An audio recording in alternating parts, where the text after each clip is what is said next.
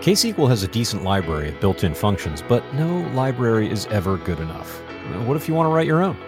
We'll learn how today on Streaming Audio, a podcast about Kafka, Confluent, and the cloud.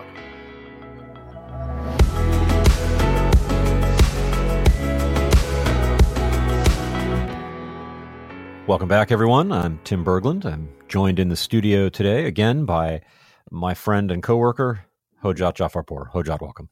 Thanks for having me. Great to have you here. I want to talk about UDFs and UDAFs in KSQL. Give us an introduction. What are these things?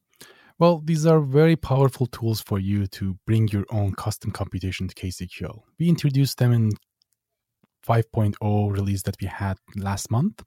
And this is, again, one of the features that we heard from community that everyone was looking for release of this feature. Oh, yes. The current release that we have is supporting KSQL function, UDFs and UDAFs in Java language, but we have plans to expand this to other languages too. Excellent. So in general, just as a reminder, most people have probably been around databases long enough, but for any listeners who we might have who are new to this kind of thing, what's the difference? It's cumbersome to carry around both of these phrases, UDF and UDAF. So what's the difference between the two? Well, the difference to some extent you can get it from the name. UDF is user-defined functions, and UDAF is user-defined aggregate functions. UDFs perform their operation on single row. Whenever you receive a message, in our case, you can apply UDF and get an output for the computation that you have. On the other hand, UDAFs are aggregate functions, meaning that the operation is going to be performed on a set of rows or messages compared to the UDF, which was just one. Examples of UDAFs is count, sum, mean, or average. All of these aggregate functions are UDAFs for you. Yes. Those are examples of built-ins, but if I was concerned about statistics and I wanted to calculate, say, the moment and not just the mean of something. Yeah, then that's the point that you can bring your own aggregate function, implement it, and use it in your queries in KSQL. Got it. Now, we talk about this like a thing that's just launching with 5 recently released as of this recording, but it has been supported in the past. So how could I, if I really needed to write a UDF in the past, how would I have done that prior to 5.0? Well, we did have, as you mentioned, built-in built-in functions and built-in aggregate functions, meaning that you could perform absolute value or square root or all of these scalar functions, and you did have access to sum and count, and you could actually do average too. On the other hand, when you wanted to actually add another function, you had to go and look into the code and follow the same steps that we had for, let's say, functions like abstract value or aggregate functions like sum or count, implement the same functions inside the code and rebuild the code, and then that will be available under your new build. So this was a cumbersome process. As you mentioned, there was a workaround. You could do that. And actually, we have a blog post about it, how to add machine learning UDFs or machine learning functions for KSQL and use them in your queries. So obviously the next step would be make it very simple for the users. So we added the UDF, UDAF support for the KSQL 5.0. And in this case, you actually can implement your functions in the format that we define in UDF and UDAF framework that we have. Build it outside KSQL. You don't need to rebuild your KSQL. You just make your Uber jar file with all the dependencies that you have, and you bring it to KSQL and deploy it in KSQL servers that you have, bring up your servers, and now you can access that function in your queries. Okay. I want to ask you some more questions about that, but first I want to say that blog post that Hojat was referring to was from, I want to say January or February of 2018. It was by Kai Werner. It was an excellent blog post. The link will not be in the show notes because we don't want you to know how to do that, or we don't want you to have to do that. You had to rebuild KSQL from source in order to do it before, and now you don't. So digging in, go ahead. Let me add one more point for this. We are going to have a new version of that blog exactly the same problem, but being solved by the new framework, which shows that it's much, much simpler than the way that the first version was done. Yes, we will. That is going to be released soon with respect to the time we're recording right now. And it will link to the old one just so you can go back and just reflect on how great life is now and wonder how you got by back then when you had to chop wood to boil the water for dinner and grow your own cabbage. It was not easy, but digging into sort of the development process for writing a new UDF or UDAF, you described it as it's an independent, really Java library that you're building. So there is, I imagine, some sort of dependency. I'm like extending a base class or something. Kind of walk us through the basic assumption of Java. What's it look like? Yes, you will need to add the dependency on your Maven file to our case, UDAF and UDF framework. Okay, so that's an independent. Just have a dependency in your library that you're writing or the project that you're writing. And now that you have the dependency, the KSQL UDF UDAF is available for you. When you're writing your UDF, let's assume you're writing a UDF. Yeah. You will be using our annotations to specify a class as a UDF and specify a method inside that class, which is a function for your UDF. So the UDF part of the framework, you have two important annotations. One is UDF description, which specifies some properties for UDF, including name of the function. Okay. And inside that class that you define, you can have multiple methods. And when you annotate them with UDF, it indicates that that method is going to be a function that KSQL will be available to call. Okay, so inside one class, I can define more than one actual UDF property. Exactly. Let me give you an example. Let's say you are writing a UDF that calculates abstract value of a number. You can have a class and use the UDF description annotation for the class, meaning that this class is going to implement abstract value, but you can have different types of parameter for this abstract value. You can have a double value, you can have integer value, of course, right? And you can write one method for each of them and annotate them with the UDF.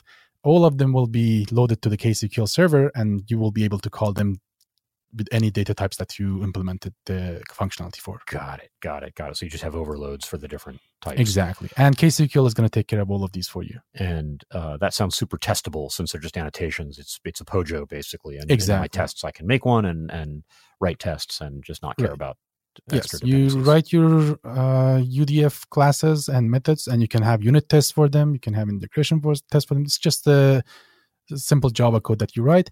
You can bring your dependencies to your UDF class. For instance, if you have a complex UDF that, similar to the example that you mentioned in our blog post, it is using some complex machine learning algorithms, you can actually import that library and use that library inside your function, and all of that functionality is going to be available for you. Now you will be able to call a complex, let's say, anomaly detection function from your query and use it for anomaly detection. Right. And so building this sounds pretty simple. There's this one compile time dependency that is just a compile time dependency. And any of those other libraries that I bring in that are runtime dependencies of my UDF, we uberjar those in the build and then deploy that uberjar to where? Talk about the actual deployment. Exactly. So now let's say that you have written your UDF class and methods, and you have all of the things running in your IDE or wherever you're developing this Java code, and everything is working fine, dependencies are in order, and now you're ready to deploy to KSQL servers. So the steps that you're going to take is going to be, first, you're going to create an uberjar for your UDF implementation. This uberjar is going to include your UDF code plus all of the dependencies that you have. As an example, in the case of the machine learning function that we had, you're going to include any library that you used for the machine learning function that you implemented. And to pause you there for a second, to be clear, as far as KSQL is concerned, there are no runtime dependencies that need to be bundled with that. I can bring them to the party, but there are none. I just build my code and make a simple jar of that. Exactly. These are all compile time dependencies. Right. So you need to have them when you're writing the code.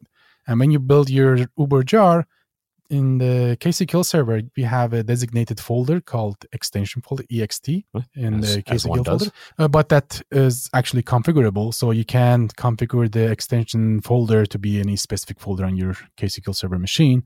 And you put the Uber jar there and you restart your KSQL server. It automatically is going to look into that folder. Any jar file that it sees, it's going to load the annotated classes as UDFs and add them to the list of functions that are available in KSQL. And now you can use them in your SQL queries. Like you can say select function foo of column one, and it's going to have that functionality available for you. All right. Amazing. That sounds actually not very difficult.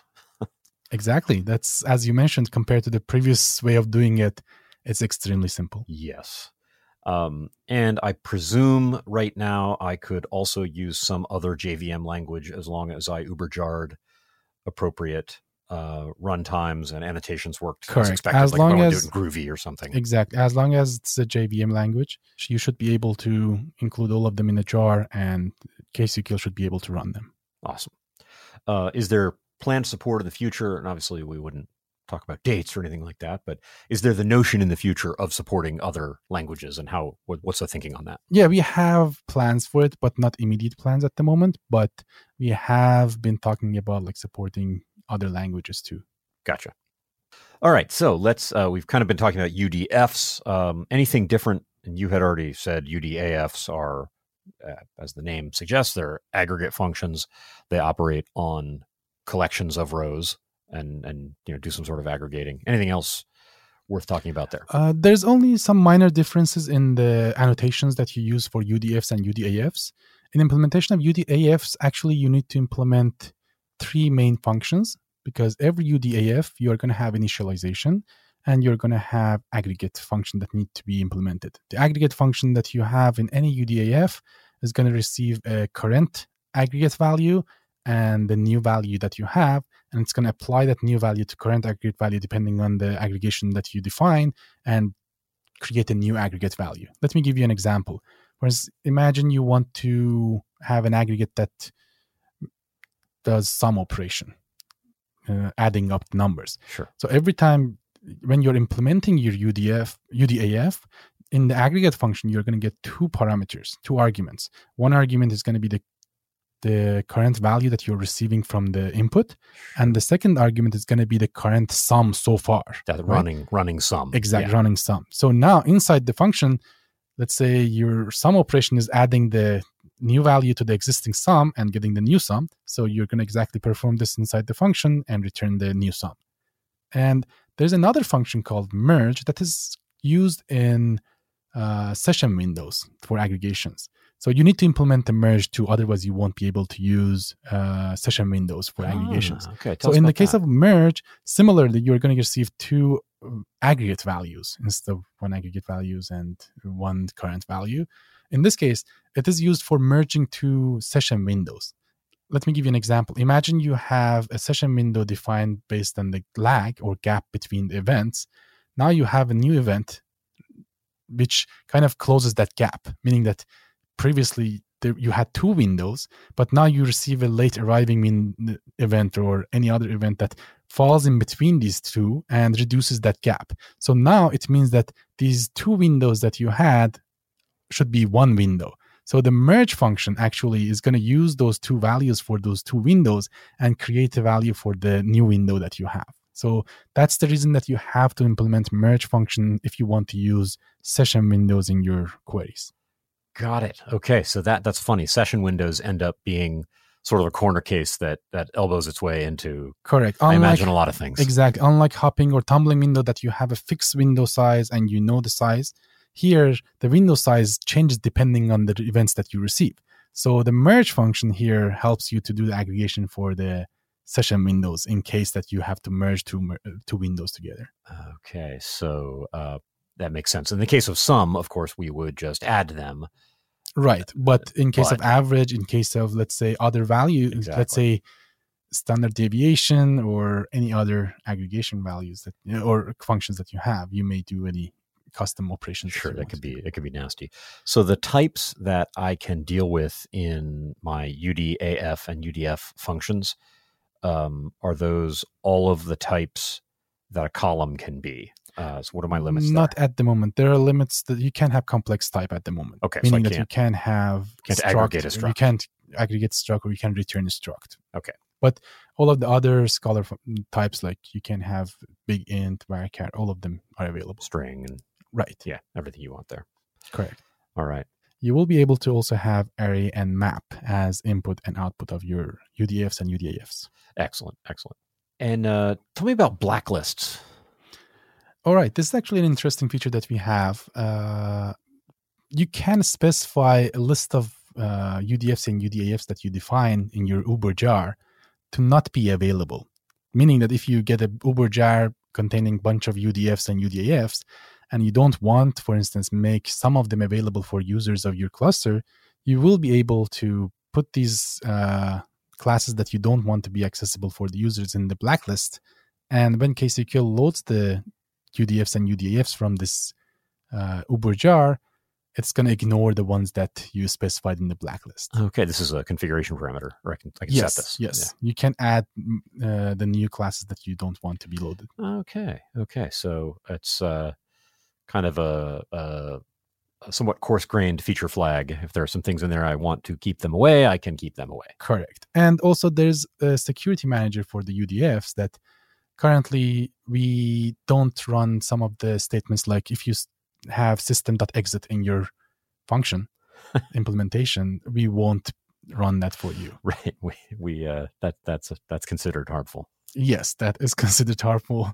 And you can enable or disable the security manager. It's also another config variable that you have in KSQL. Sure. So if you want to be a cowboy, that's allowable behavior, but not the default.